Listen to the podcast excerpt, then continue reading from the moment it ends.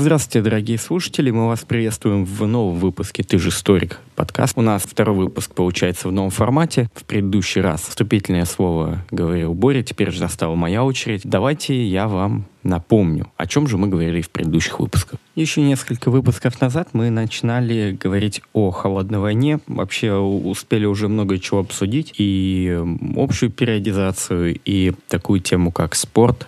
Теперь же мы хотим поговорить о битве голубых экранов. То есть о кино. Что у нас получилось? Вот я предлагаю вам послушать наш новый выпуск.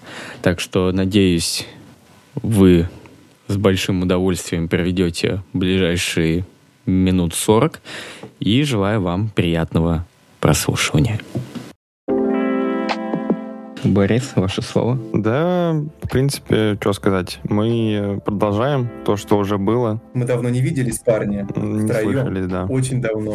Вот. Продолжаем говорить о том, что, что нас интересует. Продолжаем говорить о холодной войне. Но теперь в определенных аспектах и, скажем так, наверное, более предметно. В данном случае решили поговорить о такой тематике, как холодная война. И... Ой, господи, тематики. Мы продолжим говорить в холодной войне. О чем мы в тот раз говорили? Кстати, всем привет. А, мы в тот раз, Сергей, да, мы, парни, говорили в тот раз в ракурсе спорта о том, что сражения противостояния происходили не только на поле брани или не только в гонке вооружений и покорении космоса, но и в том числе и в водном поло, и на э, спортивных аренах, э, хоккей, баскетбол, шахматы, много чего мы затронули. Но сегодня мы хотим окунуться в, другом, в другое направление, кинематограф во время Холодной войны, потому что там тоже шло противостояние состояние. Как это не парадоксально и не странно. Казалось бы, искусство должно быть далеко от политики, но оно является порой одним из главных орудий в этой войне. А вы, парни, я думаю, смотрели немало клюквенных фильмов на тему холодной войны. Ну и про Америку, и про Советский Союз. Но эта тема-то на самом деле актуальная, потому что, если вспомните, самого такого актуального, ну, во всяком случае для меня, где бы эта тема поднималась, это сериал «Чернобыль». А, и все такие говорили, ох, там есть клюква но не такая жесткая, но тем не менее есть. Это действительно такая вещь актуальная. Но мне кажется, да, ты прав, что во времена холодной войны эта проблема еще была, ну, эта тема еще более такая вот актуальная очень такая горячая тема. Да-да-да, именно так. Ну, я думаю, если уж прямо из более такого популярного, всем вспоминается, может быть, «Красная жара» с актером Арнольдом Шварценеггером, где он играет советского мента. И вот эта его знаменитая фраза «Кокаину, вставай, пошли с вместе». Не только. Я думаю, там много можно вспомнить еще всего веселого, но это более поздняя «Холодная война» — это завершение, но и есть и другие не менее смачные фильмы. Интересные, да, на самом деле. Ну, э, смачные, да, но я бы сказал, что на самом деле это мы сейчас э, их с высоты современного человека рассматриваем, а на тот момент это вполне себе в духе времени. Разумеется. Как бы, я бы даже сказал, что в свою, в свою очередь это ну, часть жизни того общества, как и для нас сейчас, условно говоря, программы на российском телевидении, которые, хотя они даже сейчас смотрятся для многих кринжово, э, но это часть, и люди, которые их делают, считают, что это абсолютно правильно и верно. Условно говоря, кричащий на всех Владимир Соловьев и там поливающий всех разными нехорошими словами он считает, что это часть политического, как бы его назвать правильнее, контура нашей страны, которой, собственно, нужно придерживаться. И то же самое было в то, в то время. На самом деле, ну, то, что я смотрел по фильмам, мы еще конкретно про них говорим, у всех были разные, но э, я смотрел некоторые, которые делалось не просто там Голливудом, да, который активно участвовал в создании фильмов, связанных с холодной войной, а буквально Министерство обороны выпускало фильмы, что будет, если теоретически в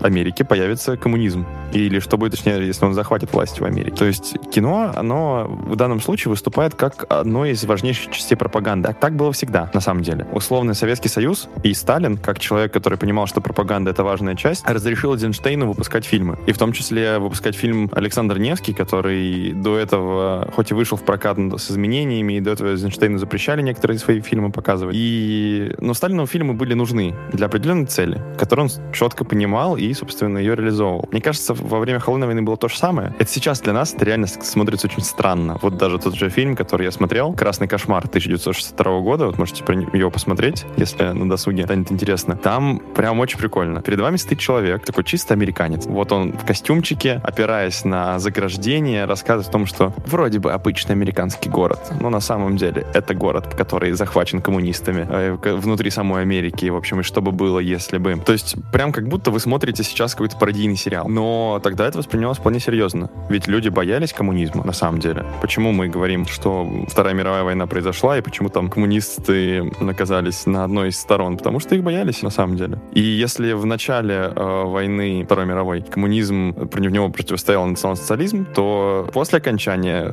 противостоять стал капитализм американского типа. И, мол, коммунисты, они посягают на э, все те ценности, которые отстаивают американцы. Кстати, очень смешно, ну там, типа, традиционные семейные ценности, церковь, религия, прям то же самое, что и у нас сейчас проговаривается в стране, да? Как будто мы немножко поменялись местами. Так, а вы что скажете по, с вашим фильмом? Ха, ну, ты, Борис, вспомнил «Красный рассвет», да? Именно 62-го года, да? Ну да. Мне вспомнился «Красный, красный рассвет» 1984 Не, э, не «Красный рассвет», а «Красный кошмар». Подождите, не, не, не «Красный а, рассвет», кошмар. «Красный кошмар». Это О. важно. Кстати, сделан он, да. сделан он на студии Warner Brothers. Вот. Но, правда, снят на деньги и при авторстве Департамента обороны. О, э, мне вот просто на эту тему, касательно вообще чего-то красного, американцы любят делать э, фильмы про советов, как ты сказал, «Красный кошмар», «Красный рассвет», «Красная жара», «Красный скорпион», там можно до бесконечности все это перечислять. У них обязательно «Red», «Красный». Но мне вспоминается фильм «Красный рассвет» именно вот 84 -го года. Э, кинокомпания Метро Голден Майер выпускает этот фильм, и там вот про то, как Советский Союз вторгся на территорию США, и вот такие, знаете ли, местные неуловимые мстители, подобно советским мальчишкам, которые там с белыми воевали, а тут они воюют с коммунистами, с советами, с красными, которые разоряют их города, грабят, убивают, и они там с ними борются, не жалея своей жизни, и выглядит это очень-очень смачно. Самое забавное, что советы там не одни, они там вместе с кубинцами, которые им помогают в этом очень активно. Но, кстати, фильмы вот такие пропагандистского типа не только в США и вообще не только на Западе появились, и не столько в 60-е, 80-е, даже в 40-е, вот как только началась Холодная война, мне сразу вот сейчас вспоминаются фильмы, именно советские два, это «Встреча на Эльбе» 1940 49 -го года, где Любовь Орлова играет, знаменитая советская актриса. И там вот мне очень запомнился такой момент, финал фильма, стоит советские солдаты американские, и они прощаются. Ну, потому что начинается холодная война, они по разные стороны баррикад, и советский боец, он говорит такие слова. Помните, сэр, дружба народов России и Америки — это самый главный вопрос, который стоит сейчас перед человечеством. Вот, это только 49 год, но уже об этом речь идет активно, все понимают, к чему может привести это противостояние. Интересно, что ты обратил внимание э, на то, что э, фильмы эм, там, с красным и так далее, э, во-первых, хотел это отметить. Ну, мне кажется, здесь ничего удивительного нет, да? Какой цвет у коммунистического флага и вообще какой цвет ассоциируется с коммунизмом в целом. Так что ну, да. тут вполне понятно, почему красный выбрано. Но на самом деле у того фильма «Красный кошмар» 62 года было несколько названий. Там должен был называться и э, «Свобода и ты». Он так назывался некоторое время, как, до того, как он, он был сериалом или такой телеверсией. Потом из него делали уже полноценный фильм. А еще у него было еще одно название, которое позже появилось. «Коммуняки идут идут, за кому не саркамень. Э, то есть, э, в принципе, названия менялись, ну да, красный цвет такой самый просто запоминающийся. И сразу ассоциируется с, именно с коммунизмом в тот момент, да и сейчас, на самом деле, говоря про красный цвет, если в плане идеологии, то сразу понятно, о чем пойдет речь. И еще один момент интересный, на который стоит обратить внимание, что американцы делают фильмы в основном для своего эм, рынка, грубо говоря. То есть потребитель, на кого направлены фильмы и для кого они делают, он находится внутри. То есть это американцам объясняют. И очень интересно, что, как ты тоже заметил, заметил, действие переносится в Америку. То есть это не где-то там в Москве, да, условный, а именно, чтобы вот добавить эффекта, показывается самый обычный американский город, это делается акцент. Или там Нью-Йорк какой-нибудь, да, большой город показывается, где, мол, к власти приходит красный. И что будет, если они захватят нашу страну, да? То есть это очень важно. В отличие от э, коммунистических фильмов, которые все-таки в основном показывают за рубеж. И не столько они рассказывают советским жителям, насколько, как плох, плох э, капитализм, сколько сколько говорят о том, что посмотрите, они хотят вот, мол, э, говорят, что мы такие страшные, такие злые и вообще ужасные страшные. То есть вот разница, да, типа какой экспорт и э, американцы, которые направлены на себя. И импорт. И импорт, да. Кроме того, мне кажется, что все-таки советские фильмы направлены больше на э, страны, которые присоединяются к, под, и попадают под влияние Советов после окончания Второй мировой. То есть условный соцблок и страны Восточной Европы. Мне кажется, это больше в их сторону обращено, чем на внутреннего потребителя, который в целом, ну, и так далек от э, пропаганды. Вот, кстати, отличие. Если в, в Америке коммунисты были, и их было достаточно много, и даже среди очень известных людей, да, там можно недавно вспомнить фильм, выходил, по-моему, в 2017 или 16 году про кинорежиссера, который там и Оскар получил, или какую-то престижную награду, при этом был коммунистом, против него там дела заводили. Да, да, я Джамбо, по-моему, назывался. Джамбо, да. Вот. Да. А, и там показывается, что на самом деле коммунистов в США было достаточно много. Ну, они подвергались гонениям. В Советском Союзе капиталистов не было. Было, ну, даже подобия уже при Сталине не было, да? Ну, то есть там были кооперативы определенные, но именно капиталист, как, как такой вот прослойки или тех, кто их поддерживал, не было. Да даже диссидентов тогда еще не было при Сталине.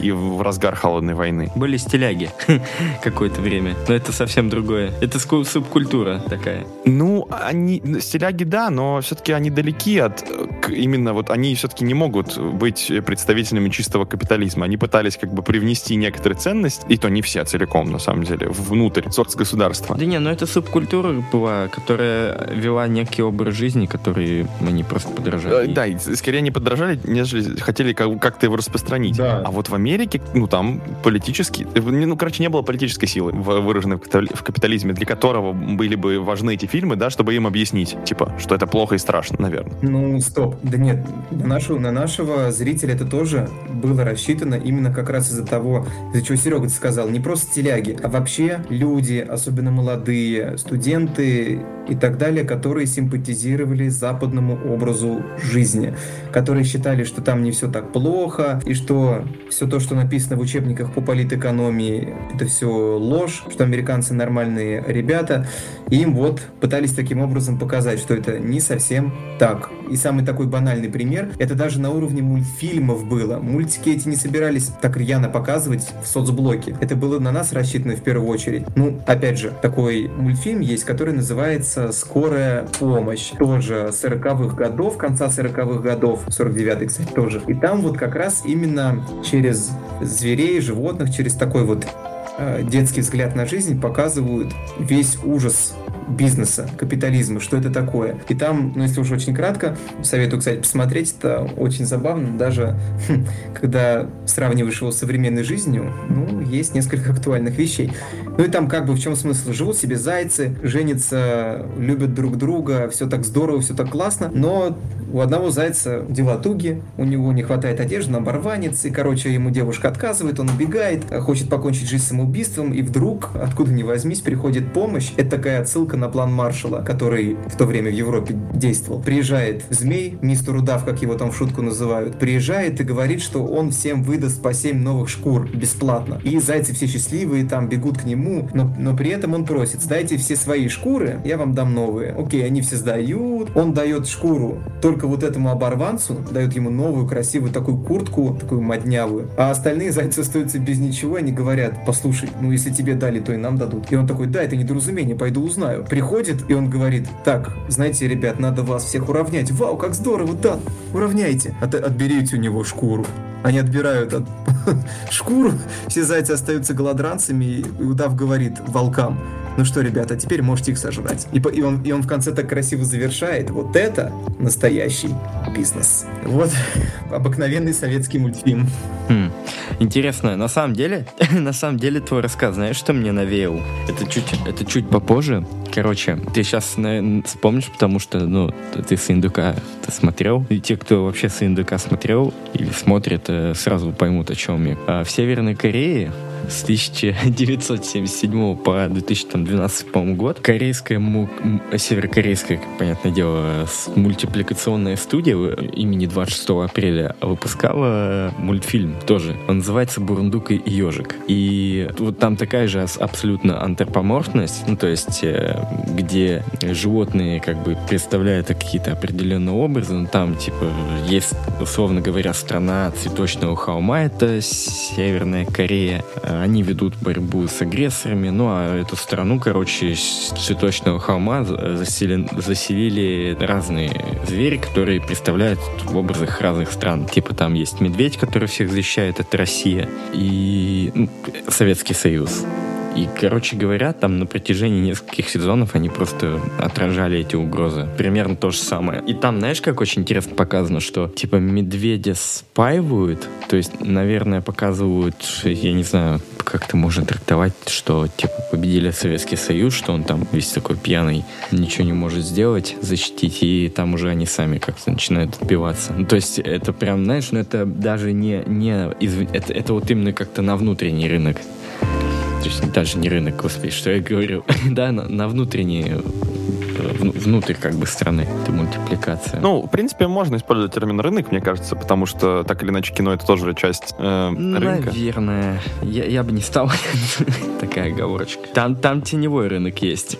Ну, такой, это терминологический, да, момент. По поводу вообще того, кто вообще работает, кстати. Ну, вот и э, Коля вспоминал у нас знаменитых актеров, которые снимаются в кино в советской страны. А, и на самом деле пропагандистское кино делают и режиссеры, наверняка знаменитые. Я вот, честно говоря, не помню, кто Советского Союза занимался именно пропагандой. Хотя, на самом деле, важно сказать, что, в принципе, все они должны и обязаны действовать в русле соцреализма, который был продиктован, да, как считается одним из основных стилей советского искусства в, ну, достаточно долгую эпоху. И, соответственно, эм, Америка тоже ставит против э, этого своих представителей. Это люди, которые, в принципе, которых, в принципе, знают все. Хичкок, Кубрик, Бергман, Грант, ну, вот остальных не очень. Хичкок и Кубрик два прям самых ярких режиссера, которые, в принципе, снимают для эм, пропаганды и делают фильмы о холодной войне. Ну вот. Я могу у нас вспомнить э, такого режиссера, как Михаил Туманишвили. Он снял целый ряд таких интересных фильмов, которые мы можем, в принципе, трактовать как э, такие интерес... пропагандистские, да. А, «Ответный ход»,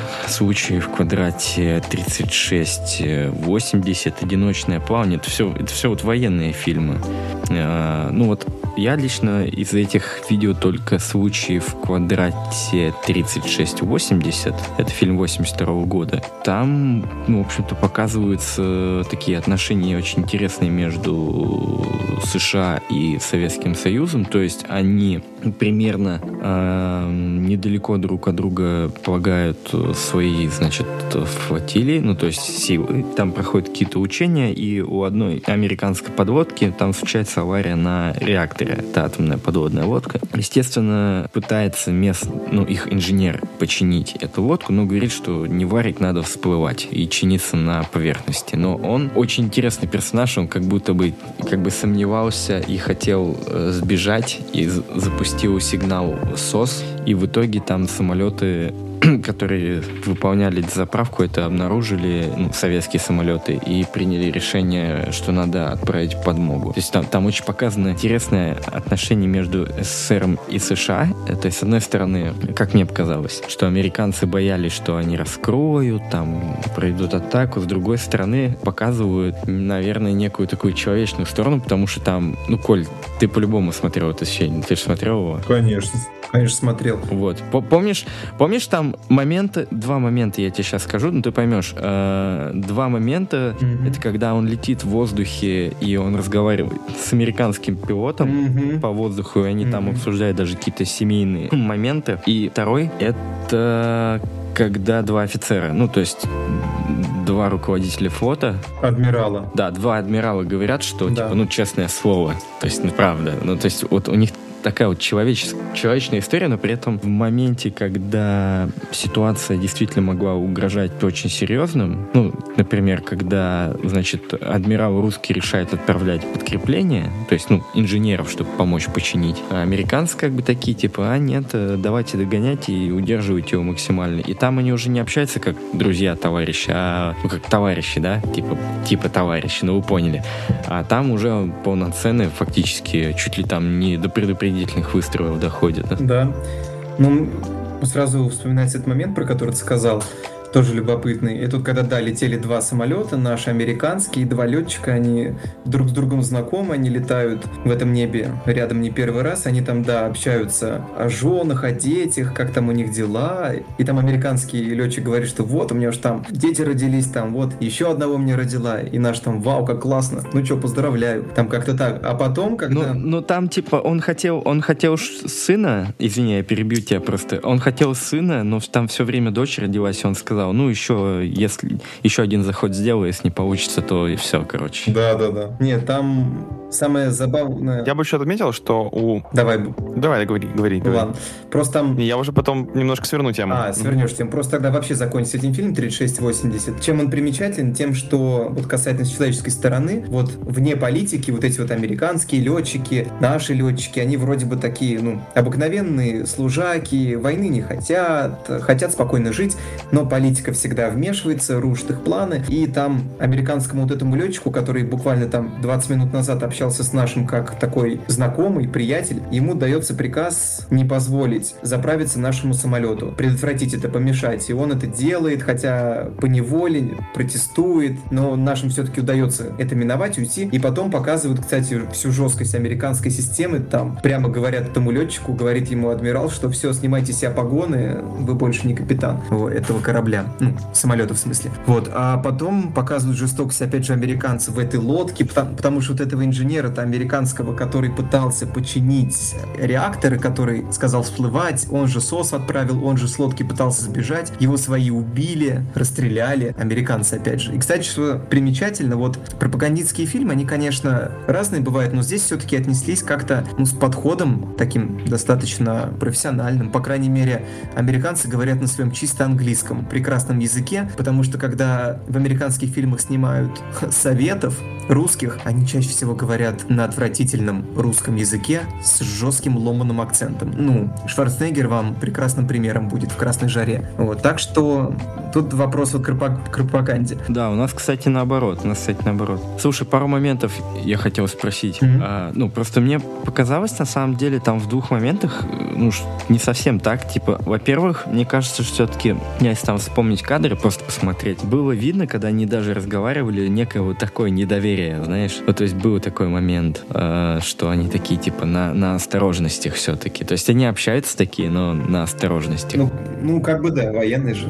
А я вот с Колей вполне согласен, что вот то, что ты отмечал, Коль, что, ну, в фильме сделаны хорошо, на самом деле нужно понимать, что плохая пропаганда, она и плохо работает. Ну, понятно. То есть почему э, в Америке съем, снимали фильмы для пропаганды такие именитые режиссеры уже на тот момент, в целом они были очень известны, потому что нужно было сделать хорошо, чтобы фильм э, воспринимался именно так. Кроме того, фильмы, которые я смотрел, то же самое там и «Красный кошмар» и так далее, над ним долго вели работу. Он прямо в стилистике стилистики других американских фильмов снят той эпохи. И он с идеей, на самом деле, то есть представить себе обычный американский городок, с виду ничем не отличающийся, но в котором как бы коммунистическое настоящее, и представить его так, чтобы это смотрелось на экране не, не странно даже на тот момент. Потому что, в принципе, режиссеры это, конечно, в Советском Союзе не были. Они тоже могли его воспринимать только со стороны. Это нужно было уметь, то есть как бы надо работать, э, надо общаться с людьми, которые там были, и такая работа тоже, в принципе, проводилась. Но я бы еще отметил, что даже вот я больше рассматривал рассматривал, конечно, американский кинематограф, но на самом деле американцы подходили к фильмам, особенно о холодной войне, с очень э, большими внутренними идеями. Потому что там, вот, допустим, было четыре пункта, про которых я бы хотел поговорить, о которые американцы, на которые они пытались давить. Первое — это все связано, в принципе, с гендерными вопросами. И с вопросами, связанными именно с человеком. К примеру, женственность. Что сейчас будет странно восприниматься, но э, американцы говорили в фильмах о том, что, э, мол, они критиковали критиковали основную черту советской пропаганды, которая ставила женщину наравне с мужчиной, да? Давал ей свободу, эмансипацию и так далее. Что на это отвечала американская пропаганда? Что советские женщины были вызволены из рабства э, собственных мужей лишь за тем, чтобы попасть в рабство государству. Это, собственно, писал, писал американское информационное агентство тогда. И, мол, говорили, что женщины экономически отсталых наций ценят карьеру выше материнства. То есть эти базовые пункты, что в Советском Союзе женщина, она равна мужчине, она может стоять у станка, она может работать там, где хочет, она может быть трактористом, машинистом, рабочим на заводе, хочет быть танкистом, может быть и танкистом. То есть все то, что ценно для нас, это критикуется. Кроме того, говорят, что если женщина не рожает, это странно и неправильно. То есть, получается, американцы здесь выступают на очень таких консервативных позициях. Ну, это, в принципе, логично. Но интересно, да, сравнивать с сегодняшним днем, когда у нас говорят, в принципе, о семье и о подобных вещах, что это сейчас важнее намного, чем возможность женщины работать и реализовываться наравне с мужчинами. У нас же есть, на самом деле, проблема того, что сейчас женщины до сих пор, к сожалению, не сильно в равных условиях с мужчинами находятся. Да, там по занимаемым должностям и так далее. Хотя в этом делаются подвижки. Ну, просто сам факт. А вот Советский Союз, получается, он был э, даже в своей пропаганде более верный. А вот американцы как раз-таки заявляют, что это проблема. Еще одна часть э, американского... То есть в этом смысле можно вспомнить фильмы, к примеру, «Женская железная юбка» и то, как там представлены женщины. Еще одна, вторая часть. Это, естественно, мужчины. Наоборот, тут, опять же, образ мужчины советского, он показывается через маскулинность, но и, скажем, такую хитрость, slash туповатость, slash такую бюрократизацию мужского образа. Мол, все эти мужчины советские, они кажутся с виду маскулинными, но они, естественно, проигрывают американцам, подтянутым военным. А кроме того, они все хитрые, с большими толстыми лицами показаны, они все хотят тебя обмануть, а военные советские несколько тупые. Хотя этот образ, кстати, сохранился даже и в более поздних фильмах, да, более поздней эпохи, что, мол, советские солдаты, вот опять же, фильм, который мы упоминали, да, «Красная жара», то, как там говорит персонаж Шварценеггера, правильно? Он же там играет главную роль. Так точно.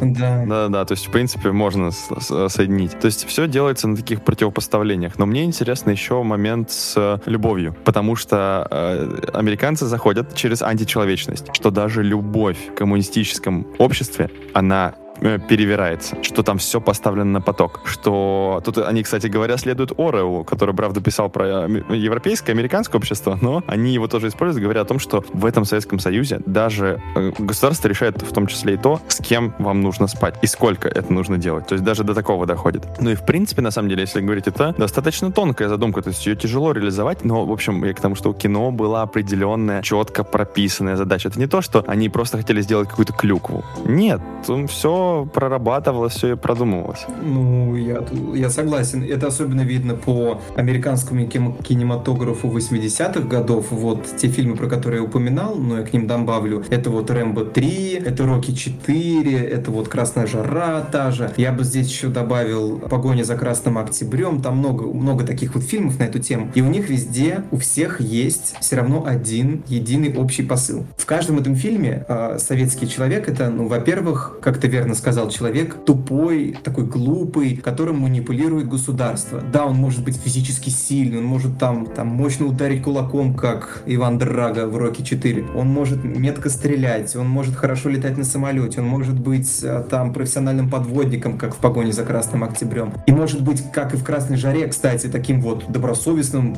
ментом, который ловит преступников, но все равно они все под гнедой государства, под контролем КГБшников, они не могут себя полностью реализовать, понимаете, они вот такие безмолвные машинки, и только тогда, когда они выходят за рамки всего этого, ну, как, например, как э, вот в Рокки 4, когда финал фильма идет вот этот бой Рокки и Драго, и когда Драго начинает проигрывать, к нему подбегает этот советский чиновник и начинает его на ломаном русском трясти, говорить ему, что давай, идиот, дерись. И Иван Драго, Дольф Лунгрен, он его поднимает одной рукой и тоже на ломаном русском так забавно. Вот советую посмотреть, так смешно. Говорит там, что я играю а не как он, я бьюсь для себя, для себя. Это так смешно вообще выглядит, типа вот, типа он еще кулаком грозит генеральному секретарю Горбачеву. Ух, как это страшно. Слушай, ну, кстати, здесь, здесь американцы достаточно четко уловили э, то, о чем мы говорили в спорте, помнишь? Помню, да. Что после поражений, когда они возвращаются домой, наши спортсмены, то есть это реальная история, что они возвращаются, и там есть проблемы, к ним претензии, типа, как же так, вы не победили и так далее. То есть здесь американцы прям прочувствовали эту ну, часть. я бы пос поспорил. Но, кстати, опять же, по поводу Я бы образа. поспорил. По поводу образа, сейчас, секунду, еще по поводу, чтобы не забыть тот момент, который ты сказал, что образ глупого. Я бы не сказал глупого. Тут интересно, что именно образ человека, у которого нет своей воли если так вот обширно говорить. Человек, подчиненный системе. Он может быть не глупый, он может быть даже технически там, особенно технические науки, одаренный, но он не может ступить и шага без своего государства, которое за него решает все. Вот. Это тоже важная часть. То есть э, глупыми они пытаются высмеивать определенных, там, типа КГБшников, да, военных они пытаются сделать глупыми. Э, но вот именно обычного советского человека они скорее представляют как человека полностью подчиненного. Ну, это естественно, да, противопоставление, что советское государство, оно тоталитарно, оно следит за всеми. А вот американское общество свободное, оно может делать выбор. И, кстати, свобода подчеркивается практически везде. То есть о чем бы ни были фильмы, на какую бы тематику они не рассматривали, но там везде присутствует свобода. Свобода, свобода, свобода как главная ценность. Пропаганде уж точно. Да, и там пропаганда идет дальше. Они же во всех этих фильмах как показывают, что советский человек, а, когда он покидает вот это поле государственного контроля, то он становится нормальным человеком со своей точкой зрения, начинает э, адекватно мыслить, здраво. И, и вот там вот это показано, что вот приобщаясь к свободе, он раскрывается в полной мере. Раскрывается так, как он бы не смог никогда раскрыться при той советской системе. Ну, например, у них есть такой фильм, где о, снимается еще Робби Уильямс, такой знаменитый американский актер, вот особенно 90-х годов, а, «Москва на Гудзоне», где он играет советского саксофониста Володю Иванова. У них вот это русское имя Иван, оно очень сильно распространено в фильмах. По-другому звать советского человека не могут. И там он тоже вот попадает в Соединенные Штаты Америки, и там остается, там начинает играть на саксофоне, и уже обратно в Советский Союз он возвращаться не собирается, в этот тоталитарный проклятый совок. Это фильм 1984 года. И вот здесь, кстати, надо отметить-то, вообще вопрос пропаганды-то. В итоге, как мы с вами все знаем, Советского Союза не стало. И может возникнуть такая мысль, неужели американская пропаганда, особенно из кинематографа, который, кстати, в конце 80-х в перестройку пришел к советским людям очень-очень рьяно, обрушился на них, неужели он победил, получается, ту советскую пропаганду, которая была на тот момент? Вот.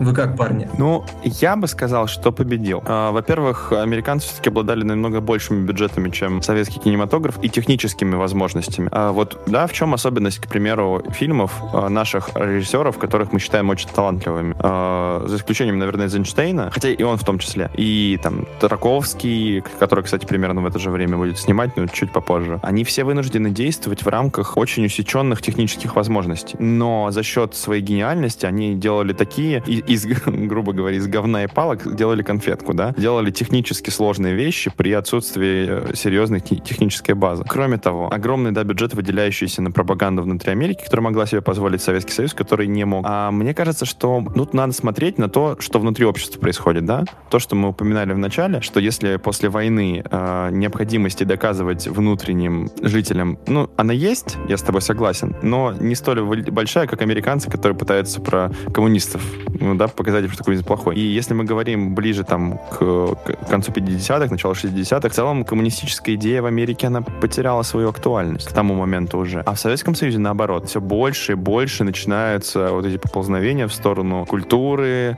других сообществ. Совсем скоро начнутся события там в Праге, в Блоке и так далее. Но как раз-таки есть тяга к этому. То есть вот запретный плод, он оказывается очень сладок. И к нему тянутся. Пытаются найти, да, там, достать пластинки западной музыки, где-то ее слушать, читать западные книги, читать авторов, которые вынуждены были уехать из России, ну, из Советского Союза, и как-то находить их произведения, да, там, сам издат и так далее. А, я вот именно на этом основываю тезис в том, что советская пропаганда проиграла. Кроме того, в принципе, э, вопрос ставился в том, что э, проиграла в целом, наверное, идеология, которая не смогла найти ответы на современные тому вопросы, которые в итоге приведет к тому, что советское общество развалится. Потому что на самом деле неправильно говорить только об экономических проблемах, которые погубили Союз. На самом деле э, моральный кри- кризис и кризис идеологии, он столь же важен. Да? То есть э, коммунизм мы так не построили, социализм вроде как тоже не до конца, и то есть, в принципе, там проблемы, и когда, потом еще, э, когда Хрущев строит хрущевки, что, в принципе, вот возвращает к образу потребления, становится вопрос, а как же так вы нам говорили, что значит потребление это плохо, а сейчас делаете примерно то же самое. Ну, в общем, в общем, вопросов это много. Просто базиса не хватило, грубо говоря. Мне так кажется. А вы, как думаете? Давайте я да, завершу свою, свое размышление. Я думаю, в принципе, на этом мы постепенно можем можем закруглять наш э, выпуск, нашу тему. Ну, я согласен, на самом деле, с Борей, что все-таки диалоги, наверное, не смогла найти ответы на вопросы, которые ей были поставлены, в том числе, наверное, в в этой культуре. Но, тем не менее, знаете, несмотря на то, что получилось, как получилось, ну, то есть как пошли дальше события, а, я хочу отметить, ну, чисто мое наблюдение по, там, тому же самому Ютубу, где я там смотрел эти фильмы, советские, например, у нас достаточно сильное чувство ностальгии по этим временам в плане, даже я бы сказал, люди, типажи персонажей, и люди говорят, что вот, вот, вот тогда это были люди, да, и то, что сейчас. Опять-таки, э, мне кажется, да, все-таки вот именно дело, как, как уже Борис сказал, действительно в идеологических вопросах. Да не, на самом деле, на самом деле тут, э, как вы парни верно заметили касательно идеологии-то, на самом деле даже в перестройку, вот казалось бы, время, когда коммунистической партии Советского Союза было очень-очень туго, но там, когда включаешь именно наши советские фильмы, фильмы, которые, кстати, были на тот момент революционными, очень морально тяжелыми, ну, какие фильмы я имею в виду, почему тяжелыми, это вот «Маленькая Вера», «Интердевочка», «Авария. Дочь мента», ну, потому что эти фильмы, они, кстати, при своей очень низкой технической составляющей, это графика и так далее, но при своей моральной составляющей, я имею в виду, показывают как бы, ну, сексуальную революцию, которая в Советском Союзе вот начала прям рьяно идти по стране, там, первые сцены секса, интима, употребления наркотиков, там, ну, жутко это все так выглядит, и для советских людей, особенно от людей, которые было лет там им по 30, по 40, даже по 20, которые вот жили в других идеалах, им было это все очень тяжело воспринимать, и там все равно остается посыл в том, все равно посыл остается в финале любого этого фильма, что, да, главные герои, они как бы уходят от советского, приобщаются к каким-то общечеловеческим таким ценностям, а, но в итоге в конце они все равно возвращаются обратно. Они все равно начинают понимать, что, блин, это все страшно, это все разрушительно, это все очень-очень плохо, ни к чему хорошему это не ведет. Ну, самый такой банальный пример, фильм «Интердевочка», где главная героиня в Советском Союзе была проституткой валютной, уехала в Швецию, вышла там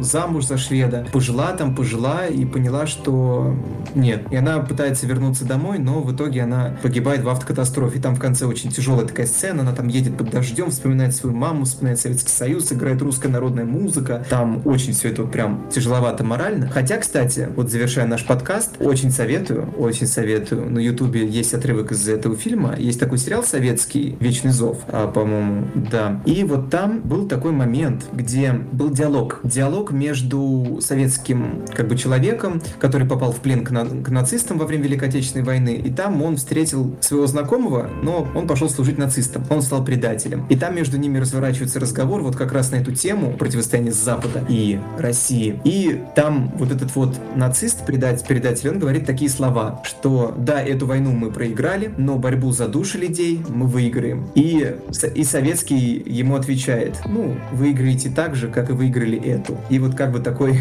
открытый финал. Победили они или не победили, что еще будет, вот мне кажется, на этом можно и завершить наш подкаст. Так что, уважаемые наши слушатели, будьте очень аккуратны с кинематографом, даже в наше время, во время, где, казалось бы, нет никакой идеологии, формально нет, но все равно любой фильм... Но да, прошу прощения, я прям не могу это пройти мимо. Очень формально. Конечно, она есть. На самом деле, я бы сказал еще в завершение прям, что, в принципе, мы недалеко от этого ушли. Да. Просто идеология, она стала чуть, чуть, чуть более тонкой. Марвел, условно, американский, все остальное, это же та же самая пропаганда, только в намного более красивой, намного более тонкой обертке. Да, извините, Капитан Америка. У них есть долбанный Капитан Америка. Чувак, который был создан, образ которого был создан пропагандой. Специально пропагандой, чтобы поддерживать американских солдат. Вот вам хороший пример. И наша попытка тоже была когда-то. Да, и, наш, и наши попытки, там, те же самые защитники, и наши попытки, кстати, интересные. Это можно назвать интересным опытом, да, пропаганда. Возвращение не э, к советским сюжетам, а к сюжетам русским народным. Богатыри, э, да, кстати, мультики про богатырей прям зашли очень на ура. И они, это тоже часть пропаганды, только вот эта пропаганда, вот этой русскости, у нас просто, понимаете, у нас упала, упал железный занавес, Советский Союз развалился, и от идеи коммунизма мы отходим. Но возвращаются другие идеи, которые нужно пропагандировать. Например, традиционализм, там, империя, Россия, вот это вот все. А это очень хороший показатель, да, Россия, богатыри. Классно, красиво, хорошо нарисованы и так далее. Которые нас тоже, они там нам протягивают определенные вещи. Отношения с женщинами, отношения со старшими, э, отношения против врагов, что врага можно не только победить, убив его, да, но врага можно еще и научить, как правильно нужно жить, приобщить его и так далее. Э, то есть много вопросов. Пропаганда и идеология остаются с нами и по сей день. И в кино мы можем ее видеть буквально каждый день. Это важно видеть и сейчас. Не говоря уже о том, извините, как сейчас снимаются фильмы, там, условный Кандагар, как снимаются фильмы, там, Девятая рота и все остальное, которые направлены, опять же, на внутреннего зрителя с определенным четким посылом. Да, из последнего это «Чумной доктор». В принципе, можно сказать, то там тоже такое что-то есть. Слушайте, ну, высмеивающий пороки капитализма, правильно? В целом, так-то. Что это плохо? Ну что ж, ребят, я думаю, что мы неплохо сегодня пообщались, и, в принципе, я думаю, мы много чего интересного даже друг другу смогли рассказать. Вот, поэтому большое всем спасибо. Я бы добавил нашу стандартную прощалочку, что с вами был подкаст «Ты же историк». Еще больше выпусков вы можете найти на всех доступных подкаст-площадках, начиная площадках. Мы хотим создать вокруг подкаста уютной комьюнити людей, которые увлечены темой истории или около истории, и политика, идеологии. Все, в принципе, входит в это понятие. А поэтому, если вам было интересно, то пишите нам комментарии и очень важно, ставьте нам оценки в Apple Podcast, Google Podcast, Spotify, Яндекс Музыка, где вы нас слушаете. Это помогает нам продвигаться вперед и находить все новых и новых людей, которые которым это тоже будет интересно, с которыми будет интересно общаться. Также, если вы нашли какие-то замечания, или бы вы хотели что-то добавить, то обязательно пишите нам на почту. Она всегда указана в описаниях и шоу-ноутах к этому подкасту. Еще важный момент, что если вы хотите э, увидеть, как выглядим мы, чем мы живем, что мы делаем, то наши инстаграмы, они также внизу по ссылочкам. Спасибо большое, что были с нами. Маленькая такая заметочка. Подписывайтесь на нашу группу ВКонтакте, потому что мы там выкладываем что-то интересное, то, что не входит в наши подкасты подкасты. Ждем вас там. Да, да, абсолютно верно. Ну что, Серег, прощальное слово, да. Спасибо большое. Еще раз, да, э, с вами был подкаст «Ты же историк». С вами был Борис. Да, я. Николай. Yes. И Сергей. Хорошего вам дня, ночи и любого времени суток. До свидания. До свидания. Удачи.